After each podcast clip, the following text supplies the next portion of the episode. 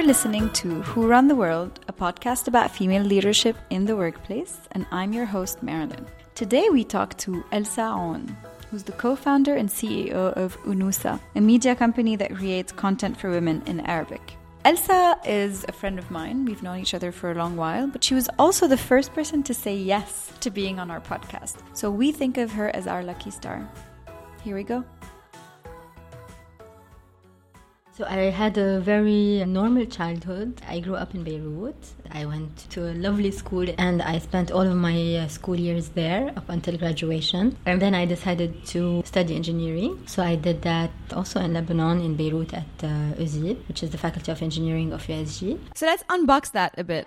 So engineering school, lots of boys. Lots of boys, really like we were a class of 90 persons and 10 girls really a very weird ratio. Did that ratio mean that you felt left out or did it mean that you got all the attention? What was it like being there? Actually i loved this for several reasons. First because well uh, my school it's a girl school so it was a big change for me to completely shift to uh, engineering school where we were a minority instead of being a majority. I liked that because it was a change and because i made a lot of friends actually working together uh, for hours in a row uh, on algebra formulas so really it, it, it makes strong bonds that lasted about, what, four or five years? Did you work after that? I did not work. I completely left just after graduating because I was longing for discovery. I wanted to really get out. I felt like I was trapped and I wanted to discover a lot of things other culture, other backgrounds. And I felt that traveling abroad and having an experience in education first was a good way to do it. When I wanted to go to France, I was like so happy. I didn't even cry. I was like, yeah, I'm leaving. I want to go. There was so much expectations, and also there was no fear because of many things, because of the need to discover, but also because we were a group. I told you before, like we were 90 in class. Among these, maybe more than 50 percent uh, who were traveling after graduations. And a lot of them were going to the same places. A lot were going to France, a lot were going to London. So it was like summer camp. I'm traveling to do my studies, but I'm traveling with my friends. It's gonna be great. Elsa decided engineering might not be for her. She realized she'd rather learn about management. So she applied to business schools in France. She went to HEC in Paris and got a master's in management with a major in finance. Her now husband, Wasim, had been to the same university as her, and he decided to follow her. He had a choice to go to the US and continue in his engineering career, or go to France and get a master's together with Elsa. And that's what he chose. His master's was in e commerce, which was pretty avant garde at the time, if you think about it. It was 2004. It's interesting to see how the parallel track sort of starts in those early days. As Elsa decides to go to France, Wasim follows her, and the classes that they choose to take end up being at the origin of their company, which they're going to build in a couple of years. Here's Elsa telling us the story. So I was in um, masters in finance, and the objective back then, or you know, the aspirations of all the people who were in this class, were to join a big investment bank in London. So part of the people that they used to bring as panel speakers were MDs or VPs in these investment banks. So we often had like the MD of uh, structured uh, products in Citi or at, at Merrill Lynch or Goldman Sachs, etc. They used to come like these very arrogant, very you know high profile people with the attitude of only the best of you will come and work with me and so you really have to work very hard you really have to be super aggressive. We only take the best and it's not only the best from france it's from all over the world. It's super stressful super intimidating actually. So these were the profiles in that master's uh, versus the one that Wasim attended, they used to bring people who really succeeded in their businesses, and most of them were digital businesses, of course. So it was actually at the moment of the really internet bubble back then in Europe. And Wasim, for example, had once a speaker who was a founder of one of uh, these internet companies. She was very young. She was like maybe, I don't know, four or five years older than the people in the class. And she came with her dog. Very fun. And she's like very accessible. And at the same time, she was very humble. She said, I got some shares in this company because my boyfriend, he's actually the co founder, but I used to be there and support them during the hard times. They gave me like some shares, and now I'm a millionaire. And like, that's it. And is that what inspired you guys? Like, would you guys come home in the evening and then discuss, you know, your depressed, angry bankers versus founder with dog? And is that how you came to want to launch something like Unusa? It made us think what do you want from a career? It's of course to be happy, and by happiness, it meant for us also success. Like success was a big part of it. Success on the professional front, in our upbringing here in the region, or specifically in Lebanon, you have to be the best, and you have to be always like striving for the highest uh, grades, the best paying jobs. You always have like these very high standards that actually were applied in my part of the masters but the part of you creating something or being an entrepreneur was not really part of the equation. It was so different from everything we have been raised to become. So we were like facing that with a lot of fear, but curiosity at the same time. It didn't seem like very hard to do. First, we had to let go of the need to have this golden career and at the same time embrace something new that was completely different and really very risky. As you said, in Lebanon, people have a difficult relationship with failure and by extension with entrepreneurship. And I always tell the joke, and I'm sure your mom did the exact same thing, where I would come home with my math exam and I would have gotten like a 19.5 over 20. And rather than congratulate me on my amazing grade, my mother would look for the missing half. And so we're brought up in this context where you have to be perfect. And so our relationship to failure and experimentation is a little bit skewed by that. And yet you were exploring this entrepreneurship path but then both of you went for careers in consulting, right? So how did that decision come into play? During the masters, we brainstormed a lot, but at the same time, we had to think of our future and of our career. So we continued applying for consulting, banking, etc. And whenever we got the jobs, we took them. But at the same time, we had already started working around the digital scene. So the good thing is that we started brainstorming, researching very early on about some ideas we could implement. And we looked at Arabic content, and this is where we found that actually there was something to do there. And then we explored several verticals like is it going to be gaming? Is it going to be children? Is it going to be sports, news, etc. And we went for the easiest. In sports and in news, typically, you need to be constantly up to date. It's like hot content. You need a resource to be dedicated all the time to catch the latest and report back and publish. While we thought that in the female segment, most of the content was cold. Like it's going to be tips that could be applied today, that could be applied tomorrow. Again, because we didn't have any resources because it was complex to launch because we wanted something that we could do on the side like just to experiment and test. We went for that and that was actually one of the major decisions we took. And so you launched this in 2006 I mean, 2006, we were still at business school. We started creating the website. Wasim did it on front page. I don't think it exists anymore. But was it pretty? We found back in the Internet Archive or something the first version, and oh my god, it Are you ashamed? yeah, I am. but back then, I think it did its job because we had this idea of we need to do something very colorful, uh, appealing to the eye, with lots of colors, lots of purple uh, and pink. And actually, there weren't like a lot of font options in Arabic. There was only one or two. And when I look back at the font, it was like Tahoma. I think so. it was Tahoma actually. Yeah, we did with the things we had at hand and the easiest way. Did you write your first articles? No, I did not. We came back to Lebanon during one of the Christmas holidays. We started looking out for editors, so we went to Faculty of Journalism. We wrote on a paper. We're looking for freelance editors, etc. And then we got like a lot of uh, CVs. We wanted people to write very fast and just to send us the things by email. But the thing I did was uh, reading after and like correcting. So I did a lot of corrections, and I was very good in Arabic at school, so it helped a lot. But I didn't know how to type in Arabic for a while. I, I used Yamli, but like at a certain uh, point, I said, La, khalas, I, I need to do it on my own. Elsa and Wasim both went into consulting. Elsa joined A.T. Kearney, and Wasim went to work for Capgemini. It was during those days that Unusa, the website, went live. At some point, they both decided they were going to come back to Lebanon because they realized if they didn't go back now, it would never happen. But there was a condition, and once more, that condition had to do with both of their careers.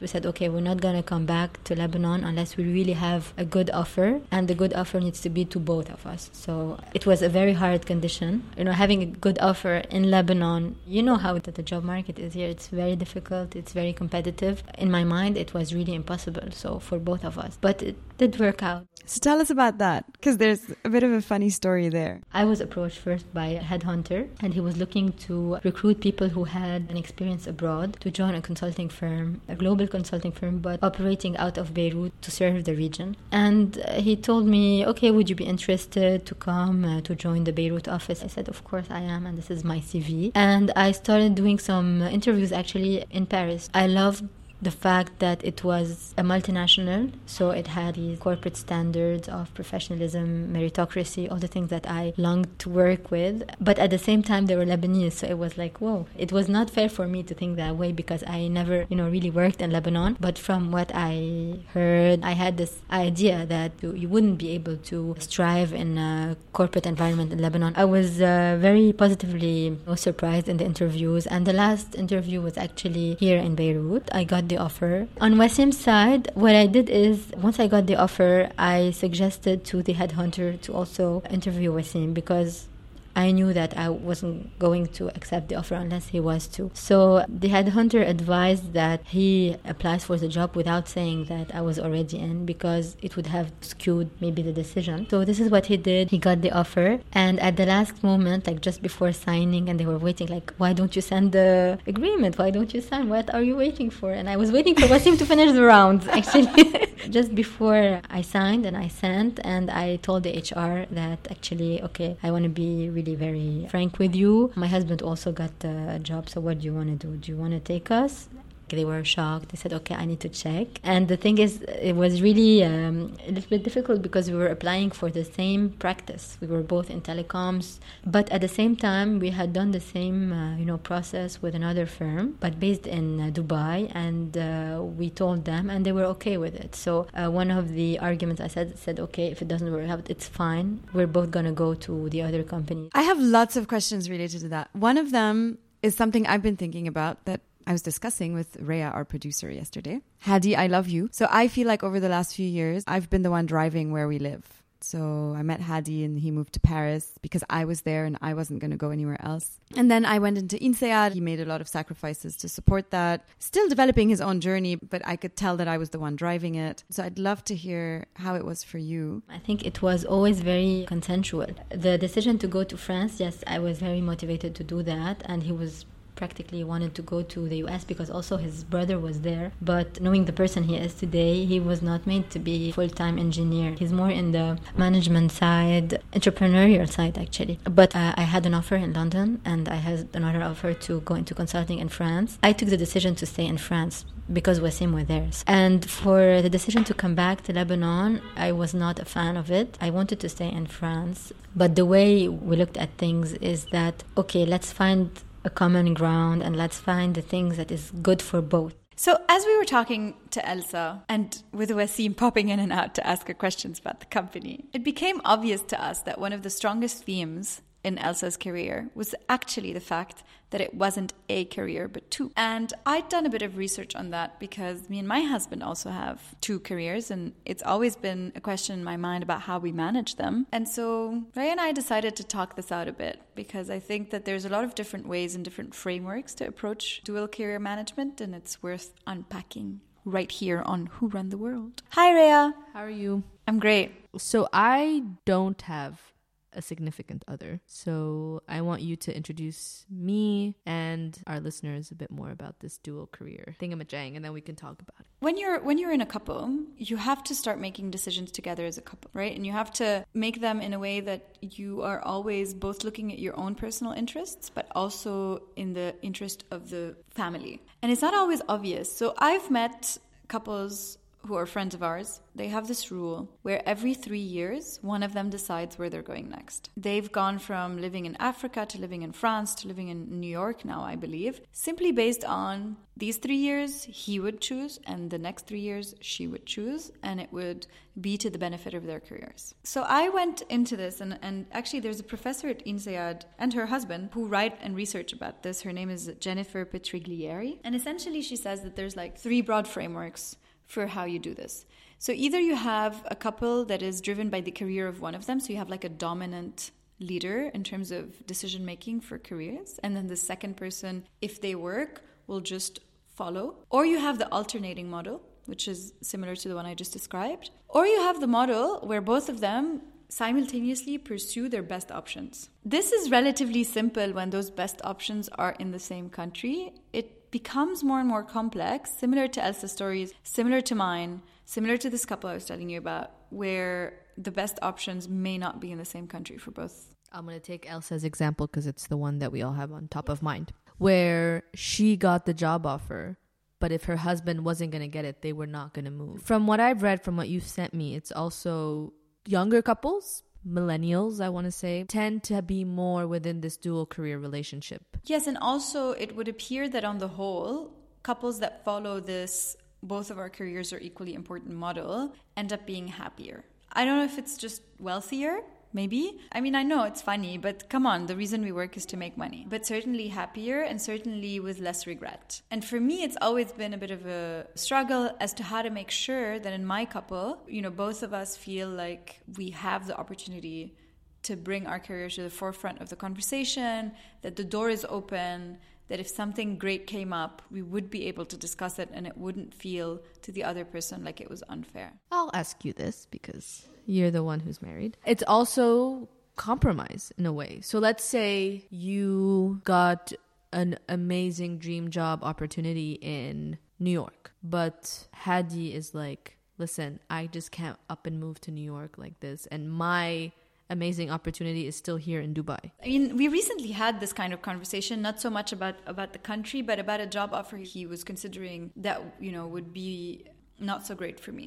And my answer to this was if I look at this as a family, like together, him taking this job was better on the whole. So that's kind of my approach. It's like, yes, you consider these things individually, but then you say, okay, well, if you take this job and therefore I have to go and do something else, or therefore it doesn't no longer fits into my my schema that I had drawn for myself how bad would that be compared to if you don't take this job? I'm going to sound like a cliche, but marriage, any relationship, in fact, is, is about compromise. And that's where the ability to shift from sort of a not a self centered so much as a self minded kind of view of the world to saying, okay, Scenario A, we do what I want. Scenario B, we do what you want. But scenario C is which one of those is better for the family? collectively. And that's how I approach this, actually. You know what I think is amazing? Is that 20, 30 years ago, like if I think back to my parents' generation, in the Arab world, it's always the wife who has to follow the husband. that's right. Right? Of so many instances where the couple is in a long distance relationship and they decide to get married, the automatic response I hear from society in Lebanon and elsewhere from Arabs is like, oh, is she gonna be moving to Alaska. Like literally, like some of some of it would be would be that. And then I would always say, "Wait, yeah, but what about her job?" And they would say, "Like, no, she's gonna go be with her husband." Listen, no judgment, no judgment, but it's so refreshing to hear couples, Arab couples, Lebanese couples who are making this decision together. And it gives me agency that if ever I start dating someone and we get closer to wanting to live together and we have to decide this yeah, that you don't have to because be that's what I was trained as. And, as. Mm. and if I can tell you the story of my parents, my mom full heartedly she did this, and she and she had to. She quit her job. My dad was a diplomat, and we moved countries every so often, and it always was she stopped everything to be with him and to raise the kids, and she stands by her decision. But when I asked her, like, did you ever discuss this? She's like, no, yeah, it wasn't even something that it they, was. It was just what it was. Yeah, I hear you. So while all of this was happening in their consulting jobs, Unusa was continuing to grow.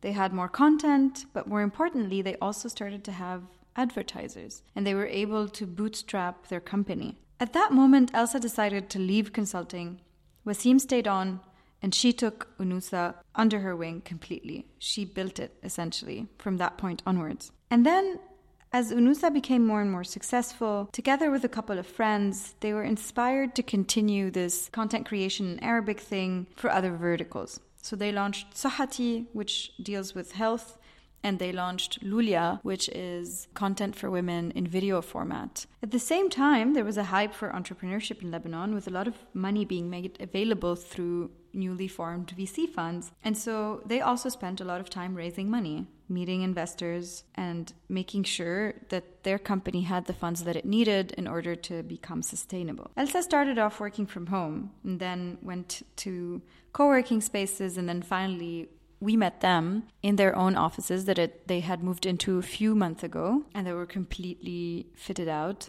for their businesses and it was really great to see this company sort of come together and really come of age 10 years later to the point where Wasim was then able to leave the consulting job and then join Elsa and so she's the CEO of Unusa and he's the CEO of the other two companies and they co-lead across the board on all of this. Here's more of their story. Going back to Unusa, then, you launched this just before you started your careers in consulting. How did you maintain it throughout? It was very complex to maintain because in consulting you have uh, long working hours and very compelling jobs and people are very competitive so you cannot allow yourself to give 80% or 90% of all your capacity. So we used to do that in weekends in our spare times. So actually it got the traction but i don't know really it's it's like a miracle. It was growing that much because the only thing we used to do was to collect the articles publish them work on the back end a little bit and do some ads on facebook. And that was it. Other than that it was just paying some server bills. It was a lot of work, but we used to publish around uh, five articles a week, but you could not grow with that. The only growth we experienced was thanks to social media, and this is where actually the effort was really very low. For me, when I reflect on that, we were at the right time to do such a thing because it didn't require a lot of effort, especially because we put weight on the right things. When was the moment where you realized, okay, this is more than like what we do on the weekend? This can turn into something substantial?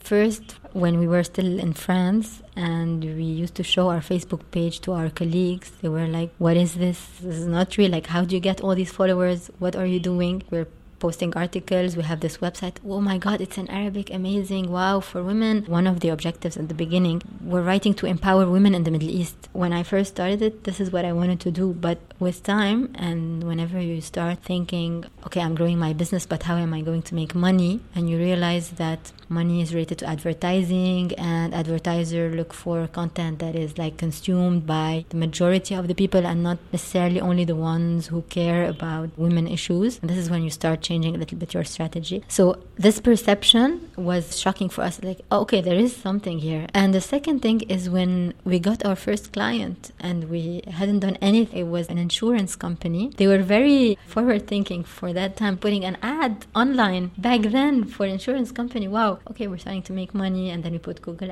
ads. And then we got approached by an agency for sales. And this is when they came in and said, okay, guys, we love your website and everything, but you really need to change the interface face. Sorry, Wasim. Let's talk about one of our roles as women, which is motherhood. You left consulting around the moment where you became pregnant and were, was about to have a child. Tell us about that experience.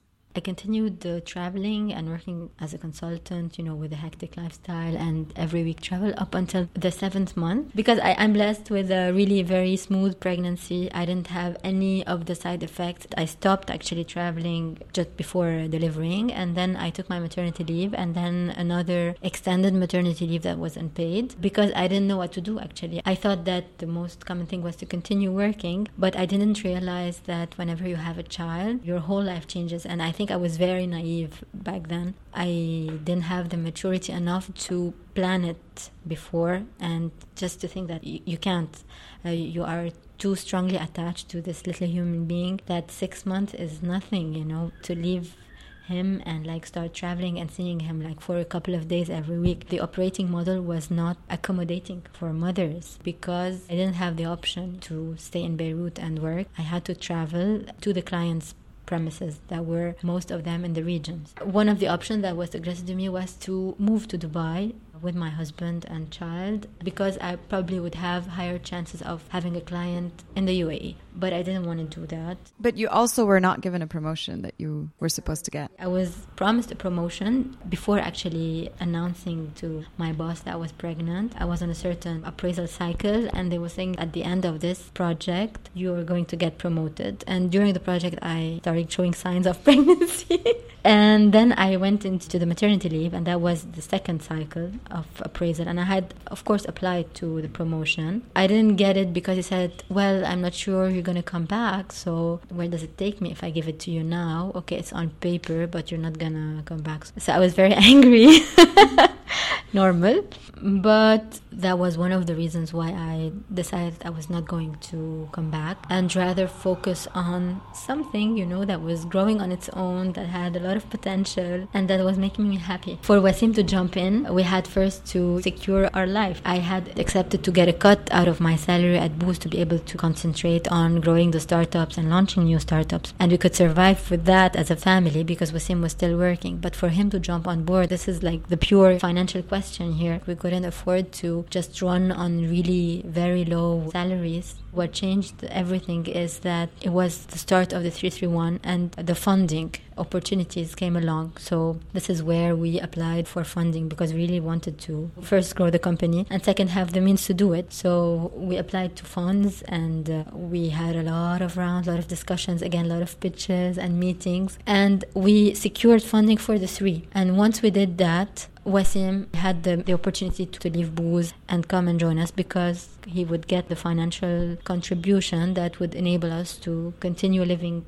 normally. And so tell us a little bit about raising money and your experience as a woman with the VCs? It was a process, and I gained a lot of experience because I did it not once but three times, and for three different companies. The common thing in the three is the fact that Wasim and I are both the founders. So I think a lot of women really need to fight not to be intimidated, and second, to highlight the fact that listen, I know what I'm talking about. It's not because I'm a woman that you know you should listen to my husband first, or simply because it's Unusa. Oh, okay, so it's related to women, so it makes sense for you to talk about it. It's not that. Wasim was sometimes speaking about the product product, about the content, and I was speaking about the numbers. But in general, I found the funds in Lebanon to be very supportive for women. And this also translates into the fact that they also founded a lot of female led companies. And we made sure internally to split the speaking time because a lot of times men tend to speak more and then we used to fight you know at the end of uh, the meetings. Like you didn't leave me the time to speak. I wanted to speak. Now they think that it's all about you. You know we, we used to have like these frank discussions. But it's really good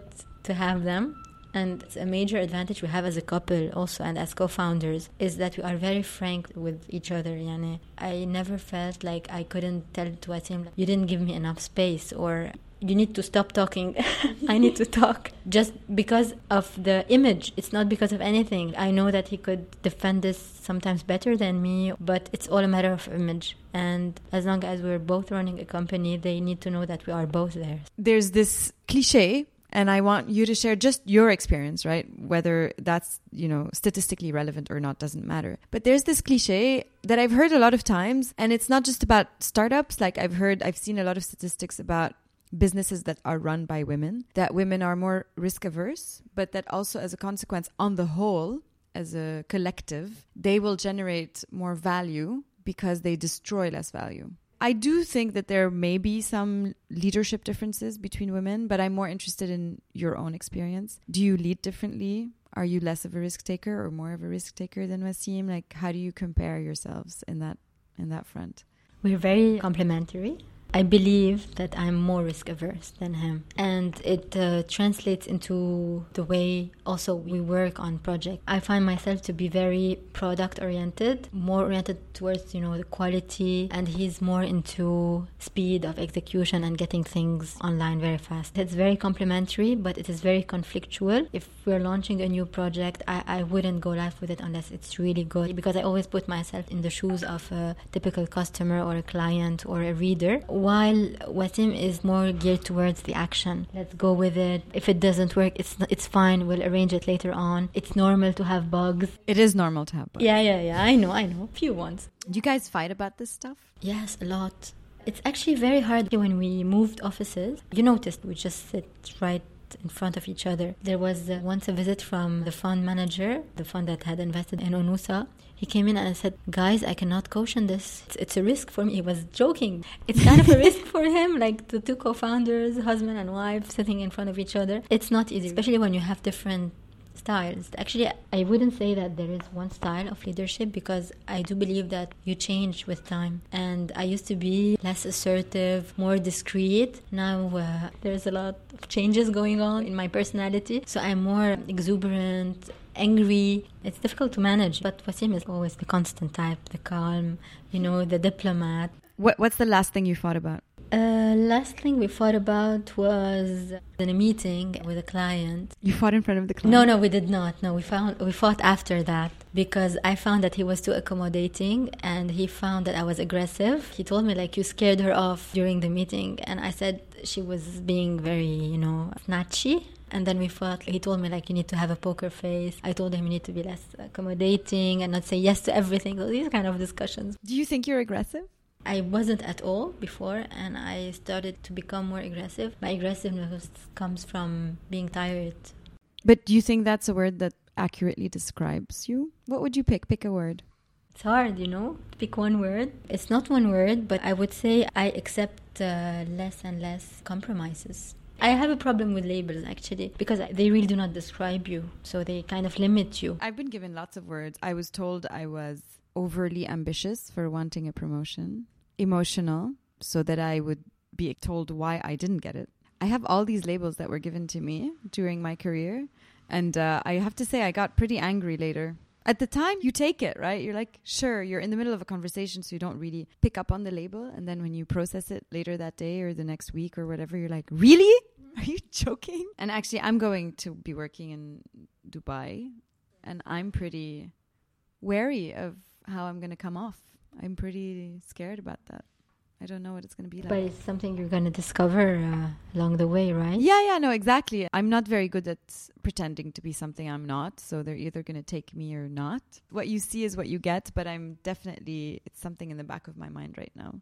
You have two children. How old are they? They are six and three. A boy and a girl. How do you manage that with the crazy life of a CEO? It's hard, but I think every mother would tell you the same, whether she is a CEO or a housewife. It's always hard when you have kids because you always want to give them more of everything more of your time, more of your laughs, more of your smile, more of your memories. But actually, you're always running out of time. That's the thing I find the most difficult. And it's the guilt. I'm sure you've probably heard that a lot, but it's true. You feel guilty because you don't see them long enough, because you don't spend enough time with them, because you only get to read one story instead of three. But at the same time, what my parents used to say is we always try to give them your best. If the best is not enough, then that's another story. But at least from my side, I always try to do the most. I'm really happy to hear you say that. I had a conversation recently with, an ex colleague of ours who's a mom and who has like massive guilt. And I told her that when I was growing up, we were a single parent household and she had to work two jobs.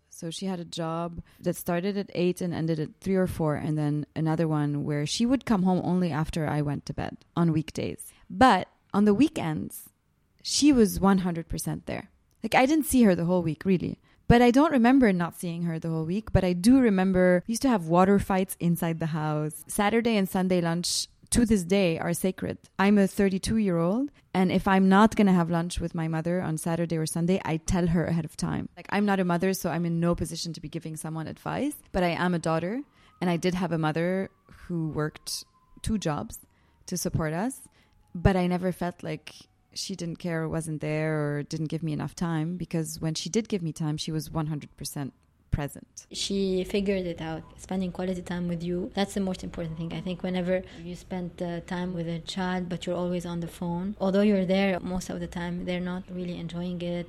You're not they know really you're not They there. know. Yeah. They know. Since we're talking about your kids, Rhea and I were once asked by our friends why we were doing this podcast. There are many reasons. One of them is we want to explore what female leadership looks like, and particularly in this region. But that's like the intellectual goal. The emotional one is that we were hoping that more people would be exposed to other role models, more girls particularly.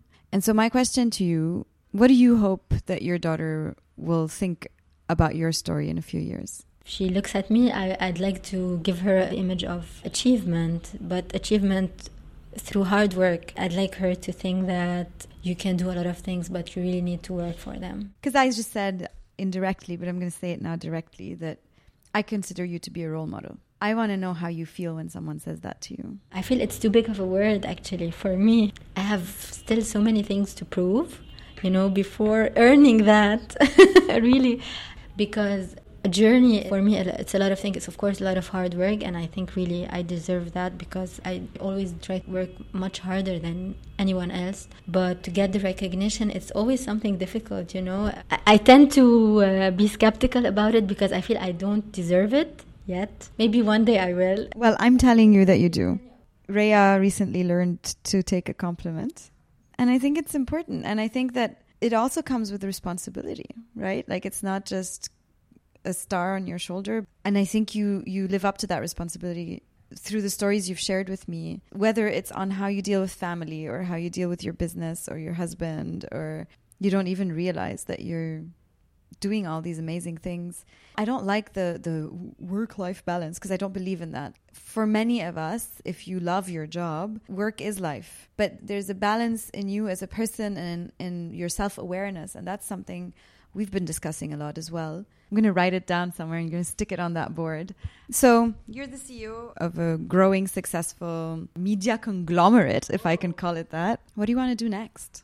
We just launched recently two other small startups in e commerce because we're thinking about diversifying because we reach a certain level of maturity in some of the companies and we still find that there's a lot of things to do in, the e-commerce, especially in the region. We launched Sahati Care in December, January 2018, and just like a couple of days ago, we launched Lulia Closet. For me, in terms of achievement, I think I really want those companies also to succeed, of course, and most importantly, to grow beyond the border because we've been doing that out of Beirut now. But in order for us to really do it well in e commerce, you need really to be present in a lot of different markets, mainly in the GCC. So, next big thing would be to be present beyond the borders. Also, making sure that our business is sustainable, to be able to grow it beyond like the funding and be able, you know, to, to grow it on its own. And that's really a major challenge. I'm going to be asking this question to every one of our guests, which is Are you a feminist and what is a feminist? What is a feminist? It's actually striving to giving equal opportunities for women without positively discriminating. And I think men can be feminist uh, just by taking the right decisions and having the appropriate actions. Am I a feminist in that definition? Yes, I am. So that was my conversation with Elsa Aoun, founder and CEO of Unusa. I really love her story of building a career together with her husband, but also of taking ownership and building up a company over years to the point where her, her husband, a dozen employees, and all of their families can live off of it. All of this while being a woman founder in an Arab country. I really think that's super inspiring. Of course, caveat, she and I have been friends for a long time, but that's even more of why I find her inspiring because I've seen her achieve so many things and yet stay as you probably heard in the episode, incredibly humble and low key. And I think that's just, I mean, I'd be gloating about all this stuff, and Elsa somehow continues to feel super approachable, hyper modest. Here we go, signing this one off too. You are listening to an episode of Who Run the World hosted by me, Marilyn, and produced by Rhea of Raisin Media. Please subscribe to Who Run the World on iTunes, Stitcher, Spotify, and Remi Overcast, or wherever you listen to your podcasts. And if you want to find out more about the people who inspire us, check out our website, whoruntheworldpodcast.com,